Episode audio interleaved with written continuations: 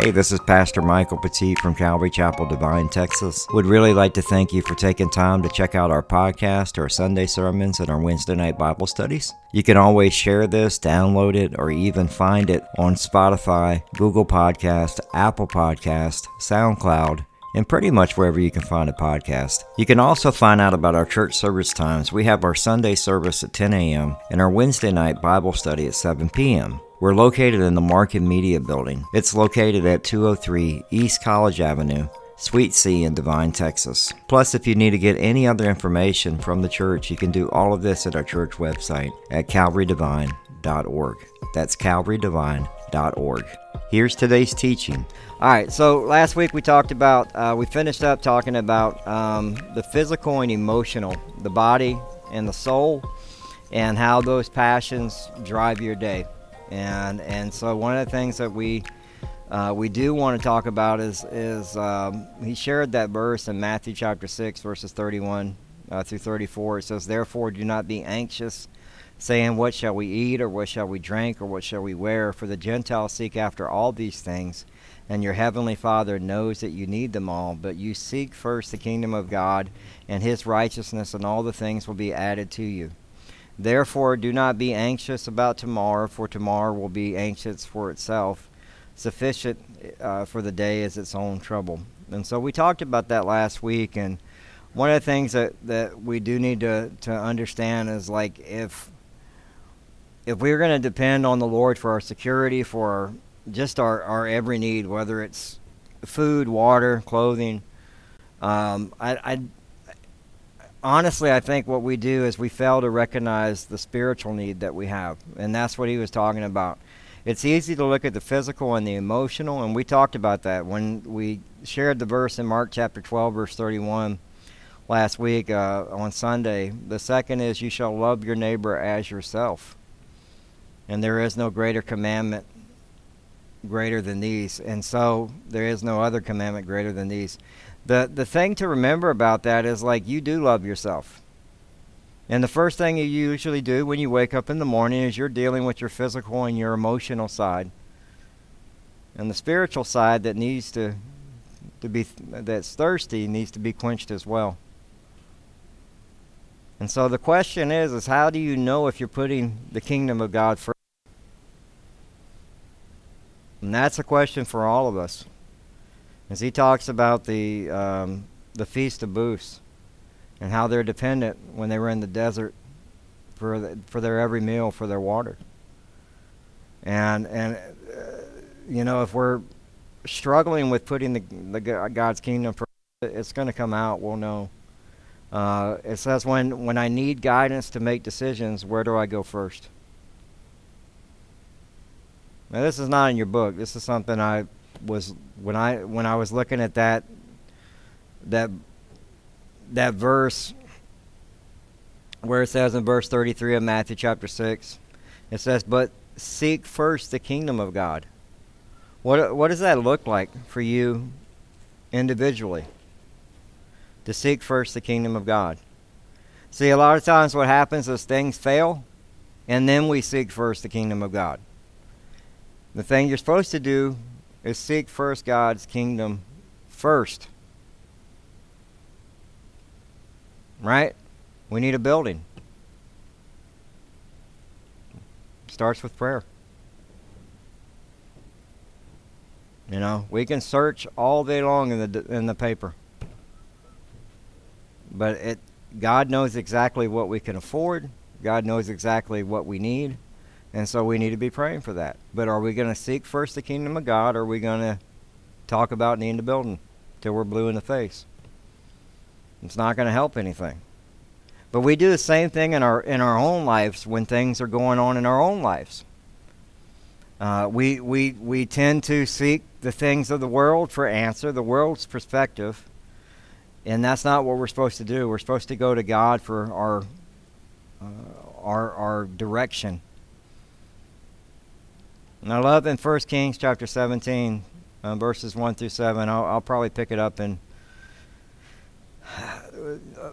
there in verse 1. It says, Now Elijah the Tishbite of Tish, Tishbin and Gilead and said to Ahab, As the Lord, the God of Israel lives before whom uh, whom I stand, there there shall be neither dew nor rain these years, except by my word.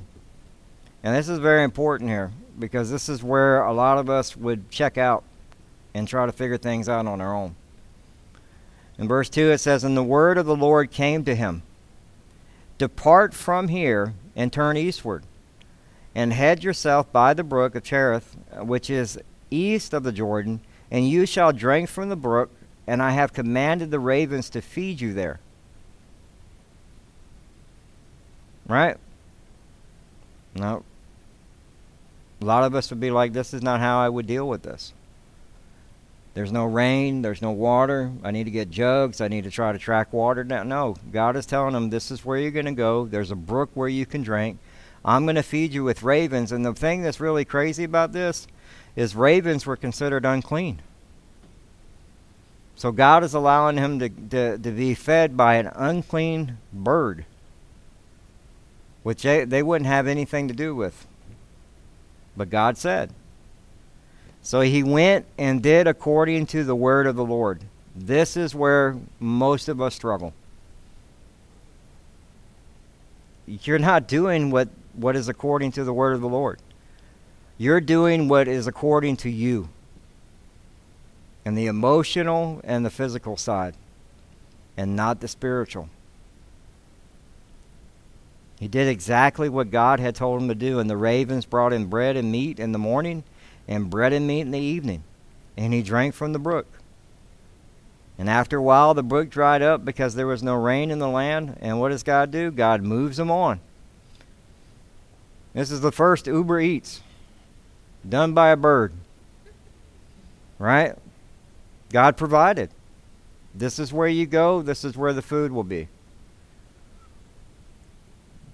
It's, it, we have to be obedient. So, seeking first the kingdom of God requires obedience in the Word of God. And we pick up the story as it picks up in uh, verse 12 in uh, 1 Kings chapter 17. It says, And she said, As the Lord your God lives, I have nothing baked, only a handful of flour in the jar and little oil in a jug. So God sends them here uh, to the widow and her son. And I, I and now I'm gathering the couple of sticks that I may go and prepare it for myself and my son that we may eat and die. They didn't have anything else. And Elijah said to her, Do not fear. Go and do as you have said, but first make a little cake of it and bring it to me, and afterward make something for yourself and your son. For thus says the Lord, the God of Israel the jar of flour shall not, not be spent, and the jug of oil shall not be empty until the day that the Lord sends rain upon the earth. And she went and did as Elijah said.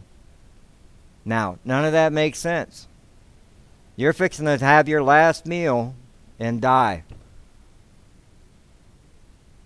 And he's saying you, you won't run out of oil and flour until the rain hits the earth. But again, are you going to trust that?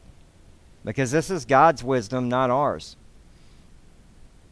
This is the way God does things, not the way we do them. And she went and did what Elijah said, and she and her whole household ate for many days. The jar of flour was not spent, neither did the jug of oil become empty, according to the word of the Lord that has, uh, he had spoke by Elijah. So God took care of the widow and the son and Elijah. But are you to trust God to do the same for you? Because living according to the will of God is depending on the Holy Spirit. And that comes back to living the greatest commandment we talked about this week. In Mark chapter 12, verse 30 and 31, it says, And you shall love the Lord your God with all your heart, with all your soul, with all your mind, and with all your strength. And the second is, this you shall love your neighbor as yourself. There is no other no other commandment greater than these. The other thing that happens, and the reason we don't put God first, is we have too much idolatry in our lives. Too many things that need to go away that are not of God. 1 John chapter 5 verses 20 and 21 says, And we know that the Son of God has come and has given understanding so that we may know him who is true. And we are in him who is true, and his Son Jesus Christ. He is the true God and eternal life. Little children, keep yourself from idols. Now, he's not talking little kids, he's talking us. We're his children. And the thing is, is we pursue imitations, false gods, instead of seeking God first. We allow these things of the world to, to become a false God in our life. And it becomes idolatry. Putting God first means that we strive to follow in Jesus' steps. All right, so one of the things we do need to do is we need to strive to follow Jesus' steps. This is important for us to do. But in 1 Peter chapter 2 verse 21 it says for for to this you have been called because Christ also suffered for you, leaving you an example so that you might follow in his steps. So the example that we are to be is to be like Christ. So if we're putting the kingdom of God first, that means that we are doing the things that Jesus did by words, action, and doctrine. Jesus glorified God in every detail of his life, and we should be doing the same. That's why it says in Luke chapter 22, verse 42, it's saying, Father, if you're willing, remove this cup from me. Nevertheless, not my will, but yours be done. Let me tell you, we're in a, in a, in a place of our society where there is going to be suffering. Um, and and you need to be be willing to handle what's coming and still be ready to follow in the steps of Christ. I'm afraid that, that some we've already seen a great falling away. Uh, and and I think the, the herd is being thinned out more, unfortunately. We've seen so many people just fall away from God. We've seen so many people that have just pulled off to things that are not of God. But for us, one of the things I'm praying is look, I, I don't know what you're going through tonight, but seek first the kingdom of God. There's obedience and blessing in that. It's it's one of those things that, that people struggle with and, and you know, when we put the kingdom of God first, that means that our, our, our God is not getting our leftovers. And, and too many cases, instead of God getting our first fruits, He's getting our leftovers, our time, our talent, our treasure, our leftover. Even in our personal relationship, He's getting our leftovers. And, and, and understanding that we live a moment by moment life of, of selfless service to God. And that, that, that is from us obeying and trusting Him and putting God above all else. And so, as we yield control, we experience the rivers of living water. You have to give up that control. And that's where so many people struggle is they're not willing to, to, to, to trust that God's got this. Because you look at your problem being bigger than God. And that's where we, we mess up. He talked about the, the Feast of the Tabernacles, and uh, when they had the Feast of the Tabernacles, we kind of went over this when we were in, um, in, in Nehemiah. As they would celebrate the Feast of Tabernacles, which was a way that they would celebrate um, how God took care of them in the desert. And they would live in temporary houses made out of out of palms. Um, and and to remind them that the the water came from the rock that God provided. And there's a video I I showed it to our school of ministry, and it's they don't allow people to to uh, to see it. It's actually covered by the Saudi Arabia, and the rock is split. There's a big split, and you can see where the river ran down. There's there's writing on the, it's and it's it's because it's holy ground, not holy ground of Jesus or holy ground of God. It's holy ground because it's Muslim, and they don't want nobody around it. And if they catch you around there, they chase you off with guns.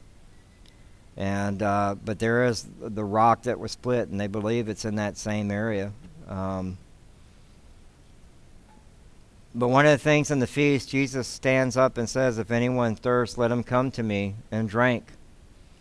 He who believes in me, right? And he said, Out of his heart will flow rivers of living water. So Jesus yields our lives to his control, and we experience the Holy Spirit through rivers of living water. In that passage in John, it's, it's two reasons. Because the day Jesus chose to make this statement, the Apostle John said it was the last and the greatest day of the feast. And we'll talk about that. And then the other thing was it's the first time Jesus ever spoke about the new relationship with followers having uh, the Holy Spirit. Remember now, the Holy Spirit at this point in the Old Testament is something that came upon you and could be taken from you. So if you think about King Saul, it came upon King Saul and it was removed uh, because he was disobedient to God. When we receive the Holy Spirit, you're sealed with the Holy Spirit. It remains in you, and you know it's it's it's a beautiful thing, and that's what Jesus is talking about on the last day of the Feast of the Tabernacles. He's he's introducing it and talking about it. And so, um, just remember the the Feast of Tabernacles. It symbolizes the power and the presence of God. Um, the men of Israel would actually build temporary shelters for their families out of palm branches, and and it was to represent the time that they lived in exile in the desert. In the book of Nehemiah, we remember they they were reading the book of Nehemiah and and uh, when they all gathered together for the word of God, and this is what's beautiful about that book in Nehemiah chapter eight, verse thirteen. It said, On the second day, the heads of the fathers of all the people, the priests and the Levites, came together to Ezra and the scribe in order to study the word words of the law. And they found it written in the law that the Lord has commanded by Moses that the people of Israel should dwell in booths during the feast of the seventh month and that they should proclaim it and publish it in their in all their towns in Jerusalem. Go out to the hills, bring branches of the uh, of olive and wild olive, uh, myrtle, palm, and other leafy trees to make booths, as it is written. So the people went out and brought them and made booths for themselves, each on his roof and in their courts, in the courts of the house of God, in the square at the water gate, and at the square at the gate of Ephraim. And it's important for us to understand one of the things they were doing is the head of the fathers, they had already read the Word of God, and they were coming together on the second day. On the second day to read the Word of God. They read about the Feast of Booths, and guess what they do? They do what God's Word says to do. They actually do it. And it's not just, and I, I love this verse because men, you're the head of the head of the fathers came together to study the Word of God. It's important for y'all to be in God's Word. Actually, do what, what God's Word says. So they were being faithful to God.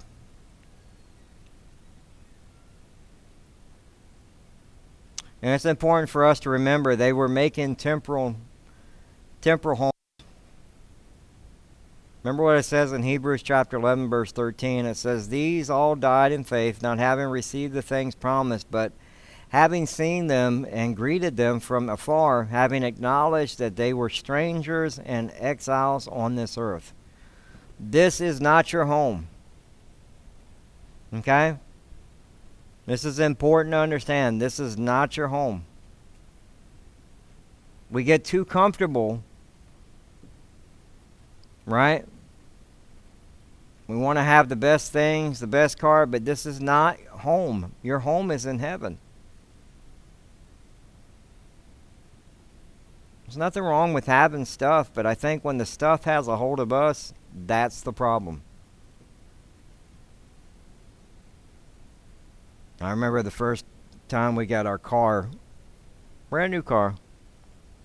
To us, it was brand new. Um, nice and it was nice and clean tires. We just got it off the lot. Got home, and a bird right on the windshield as soon as we got home. And uh, to me, it was God's way of reminding me, hey, this is nothing. That you shouldn't let this thing have a hold of you. It's nice that you have a van. It's cool. It wasn't this van, it was a couple vans ago. But it was like all of a sudden, it was like boom, big old right on the windshield. And it was just like a reminder hey, this is going to get burned up. Keep a light touch on it. We used to have a guy that would wash his car every day when I lived at Fort Knox. Sometimes twice a day. He spent more time on the car than he did with his wife. That car had become an idol to him. I had I, I I I don't never remember seeing that car dirty. Out of all the times I, I knew that guy. I'm telling you, every time he would see him, he'd be out there washing the car. But remember, this is not your home. This is not your home, and, and that's why these temporal homes that they were making during the feast of the of the tabernacle, or the feast of booths, is is important for us to remember that these were temporal homes that were being made, and for us, we are not. This is not where you're gonna you're gonna spend eternity, right? I mean, we go down to when we go to the men's retreat, we drive down to Camp Buckner, and you see these million dollar homes on the lake, three, four stories high, beautiful. But they're not taking it with them. Not a, not a piece of it.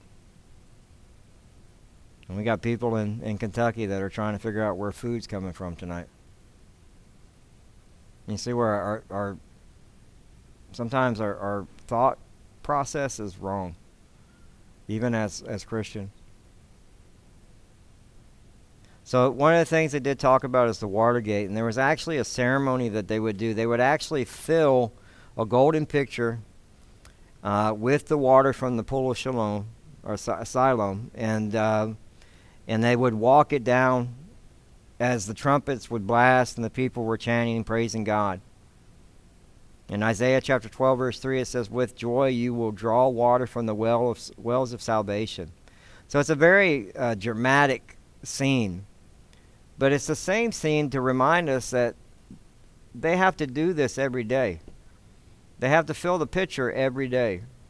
And what, what Lloyd Pulley is talking about in this book is torrents of living water, rivers of living water. Not something that you have to fill up and pour every day.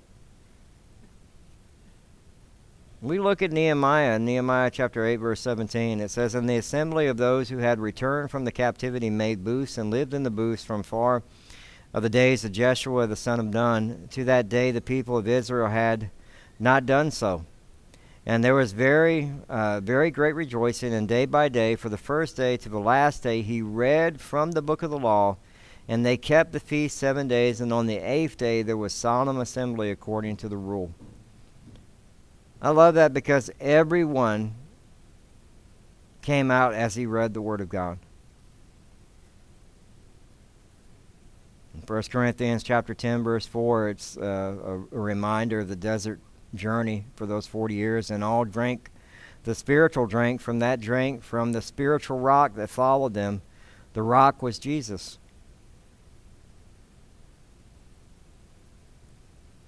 And that's why he says in verse 38 Whoever believes in me, as the scripture has said, out of his heart will flow rivers of living water.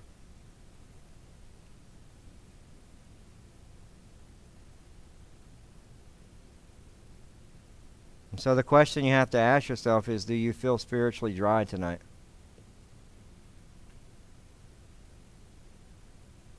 He's the rock.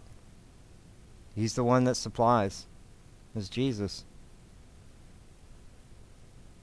In Colossians chapter 2 verse 17 it says these are a shadow of the things to come but the substance belongs to Christ. Their their most pressing need was water. They were in a desert. Anybody who's been in the desert, that is your most pressing need. And God provided for them in a miraculous way. But he also wants to provide for you. But if anyone is thirsty, you come to me. And what happens is, is what we'll do is we'll do religious activities. We do those on Sunday and Wednesday, right? And so we're, we're filling up our pitcher. It's not what you're supposed to be doing. It's, it's seven days a week. The rivers of, of the torrents of living waters pouring out of you. But you're over there trying to fill up your pitcher like the Feast of Booth each day. Just get enough water to make it through the day. And we can do religious activities and feel like we're spiritual. But it doesn't satisfy your thirst. Only God can do that.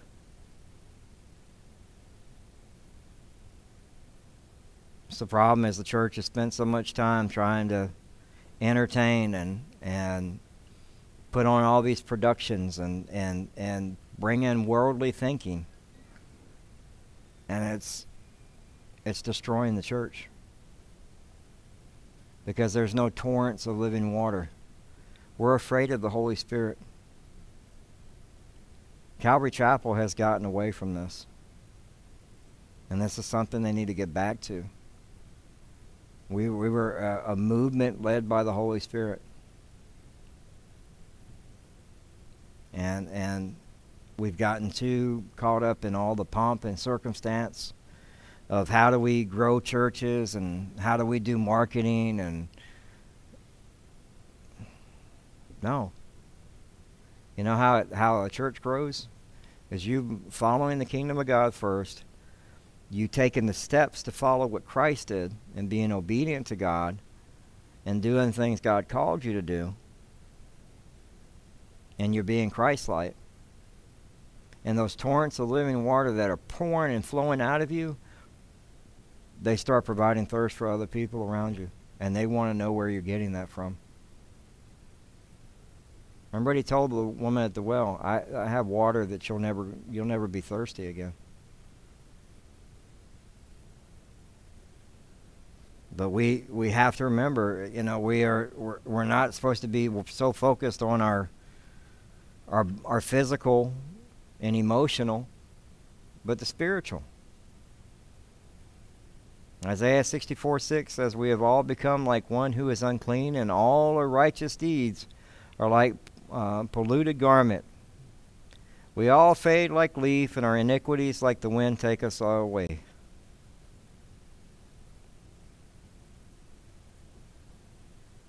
Your righteous deeds are, and mine, polluted garments. You're not that important. I can be replaced tomorrow. God can put somebody else in here tomorrow. If I'm not being dependent on the, the Holy Spirit, I don't need to be here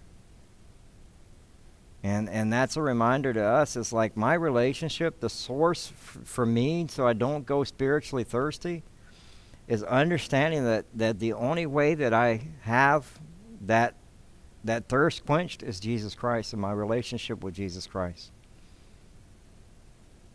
and that's what he wants for our lives is he doesn't want you trying to do this on your own and some of y'all are carrying buckets running each day trying to fill up the bucket. By the by 12 o'clock, you're out of water. You need to go run back and go fill up the bucket again. See, we need to learn what was Jesus' greatest need? His Father. Our greatest need is Jesus. You can't keep running and filling up the pitcher. Now, let me tell you something as a pastor, no, I can't. I cannot take on every one of your problems. And what I mean by that is I pray, I'll give biblical counseling, but that's the work of the Holy Spirit. That is the work of the Holy Spirit. Think about it. You have a family, you have kids. There's enough worry just for that, right? Enough prayer to go just for that. As a pastor, you know, I have to be so dependent on the Holy Spirit. I cannot become spiritually dry. And I love the thing that he gave because my job here is to teach the Word of God. What's going to change your life? God's Word. That's why we do verse by verse teaching. We don't we don't do eisegesis. I don't come in here and try to give you a bunch of manipulation of the scripture. We teach the context of scripture, which is exegesis, meaning context is king. We don't try to add our own opinion to it. We see a lot of that happening right now. But as a pastor, my job is to come in and be prepared to teach the Word of God and to be here for biblical counseling, to pray with you, to walk alongside you, to live life with you. And let me tell you something my warts and your warts are all going to get exposed because there is not a perfect person in the church. Not one. Not even Chuck Smith. Okay? As if you remember, Chuck didn't even want nothing to do with the hippies. It was Kay. See, we all get things exposed, and Chuck was a pastor at the time. We're not perfect. My job is not to fix your problems. My job is to point you to Jesus. And if you're giving biblical counseling to somebody, your job is to point them to who? Not you, to Jesus, to His Word, through prayer. You can't fix their problems. The Holy Spirit can. Now, that's a lesson I learned very early on, and I tried to be the Holy Spirit as a young young Christian. We do that. We think I gotta gotta sit and walk alongside this person, and this person had no didn't want nothing to do with Christ. They just kept going back. I man, I would t- man, you're you're back in sin. You're in sin. It's like you know what? I can share the word of God with you. If you don't want to do it, what else am I going to do besides just keep praying for you? And I'll listen. And there's going to come a time when your sin gets so bad you're going to need biblical counseling, and I, my door is open. That's why he said when when church happens on Sunday, and I love this. And he said, a single mother who feels as though she's being crushed under the weight of her own responsibility shows up. An elderly man who's frustrated and angry because his health is failing. A young man who's tempted by sexual sin and tormented with guilt.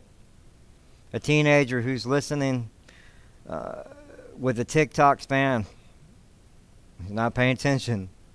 A businessman who's caught in the depths of depression. A Sunday school teacher who's clinging to faith by a fingernail. A married couple who's hardly speaking to each other at home. A frustrated parent looking for confidence. And I've seen this before. A widow whose eyes still fill with tears as her hand touches the empty seat beside her. A cancer patient who needs reason to go on, a nurse who's exhausted from a 12 or 13 hour shift, a lonely soul who's looking for companionship, a new Christian who just wants to build his faith, a tired ministry leader who's longing for a boost, an elderly an elder in need of a power. And they're all expecting it from one person who stands up to preach on Sunday. And you know what the fun part about that is? It's not anything that I do. It's all in God's Word. It's what God does. It's through the Holy Spirit. As a pastor, everything I need to say is said from the pulpit. It's, it's done through God's Word because it's only God that can reach a person through the Holy Spirit. It's the power of the Holy Spirit. God uses us unworthy vessels, dirty garments, filthy, to preach His word. And then He uses that word to empower His people. It's the Word of God that does that. And you can't come just on Sunday and fill your bucket up and expect that to last you till Wednesday. It's like you have to be in the Word too. And that's why it says in, in John 7, verse 38 whoever believes in me. Whoever believes in me, as the scripture has said, out of his heart will flow rivers of living water. If you want those torrents of living water out of you, you got to believe in Him and follow Him. That's where it all starts. You're coming to Him. And we can't mix, and this is one of the things I love that he talked about because this is a big problem in the church today. You can't mix your religion with other worldly things. Okay? And what do we mean by that? Uh, he, he gives the example of uh, Jesus on the dashboard of a car with other religious medals uh, on there. Or that you could think about it just coexist, that thing that would be on people's car. Um, other oxymorons, Christian witchcraft. They're actually, this is actually being taught now. That you can be a Christian and do witchcraft because there are good witches. You laugh, but this is pulling people away from God. This is happening because people's foundations are not set. Holy yoga. There's no such thing. And there are churches that are doing this today.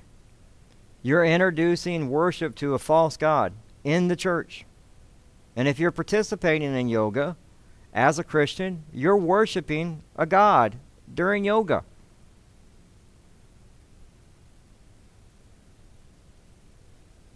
Balanced paganism. I've got my ticket to heaven. I can kind of do this thing over here. It's okay. God's going to forgive that sin. No. This was the one that was really crazy. Gospel Enneagram. I don't know if y'all have heard of this one. So, Gospel Enneagram is actually a personality structure that's developed for spiritual and psychological qualities. It's to find your true, unraveled mystery of true identity. And this is now being done in the church as well. So what they do is they they they take scientific, medical, and physiological validations, and it's completely absent of scripture, and people are falling for this stuff.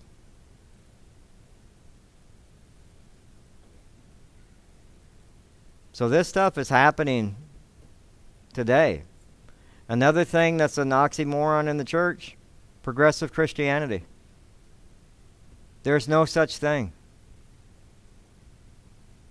And yet we're seeing an apostasy in America where many people are taking God's word. Again, they're eisegesis, meaning that they're adding whatever they want into it to make it fit their their their ideas. I.e., a church can be pro choice. No, it can't. God creates life. That's why I spent that time going over that with you. There's a pastor in Atlanta now that's actually talking about that churches that are pro life or churches that are for life are demonic. This stuff is happening. And so what, what Lloyd is saying is like you can't be mixing what kind of water are you drinking? It's like you're adding Gatorade to your living water. It's turning colors. You can't drink that. But yet, that's what people do. They're mixing stuff in with their Christianity. That's not what we're supposed to be doing. You have to ask the question then who are you following? Are you putting the kingdom of God first? Remember, coming to Jesus is abandoning everything and choosing to follow him. I love what Lloyd had here. He says, Are you weary and feeling somewhat crushed under the load of, of, the, of your responsibilities? Come to Jesus. Are you frustrated and angry over diminishing strength and energy due to failing health? Come to Jesus. Are you tired of uh, are you a tired servant, exhausted church worker, or an elder that needs the power and perseverance? Come to Jesus. Are you defeated by sin, swallowed up by guilt, in need of a personal revival? Come to Jesus. So many people are dealing with so many different things, whether it's depression, discouragement, fear. Like you, a lot of people freak out when they see like this new, they have this new thing that comes out or this new, they're calling it another. There's this other pandemic possibly or this other thing that's happening in the in. I'm trying not to say it without getting popped by the thing, but but you have all these different things that are going on in the in the world and it freaks people out and they have fear and it it paralyzes them. You can have doubt loneliness but you put all of that aside and you come to Jesus. You give it to Jesus. In Ezekiel 7, uh, 47, verse 5, it says, And again he measured a thousand, and there was a river that I could not pass through, for the water had risen, and it was deep enough to swim in, a river that could not be passed through. And that's the Holy Spirit, the torrents of rushing water. Some of you have only dipped your toes in it. And God's asking you to jump in.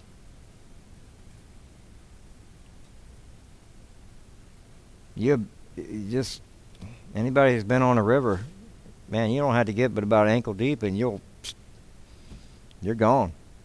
You get enough water power going. That's what he's telling you. You need to get in the water and go. Eh, eh, you're going to survive, but you need to trust me. You can put your pail down at the riverbank because you don't need to fill it up anymore and jump in. Stop dipping your vessel in there and jump in. Don't just dip your toes in every now and then when something's going on. My life is going crazy. Let me dip my toes in. It's like you, you, you want to have that power.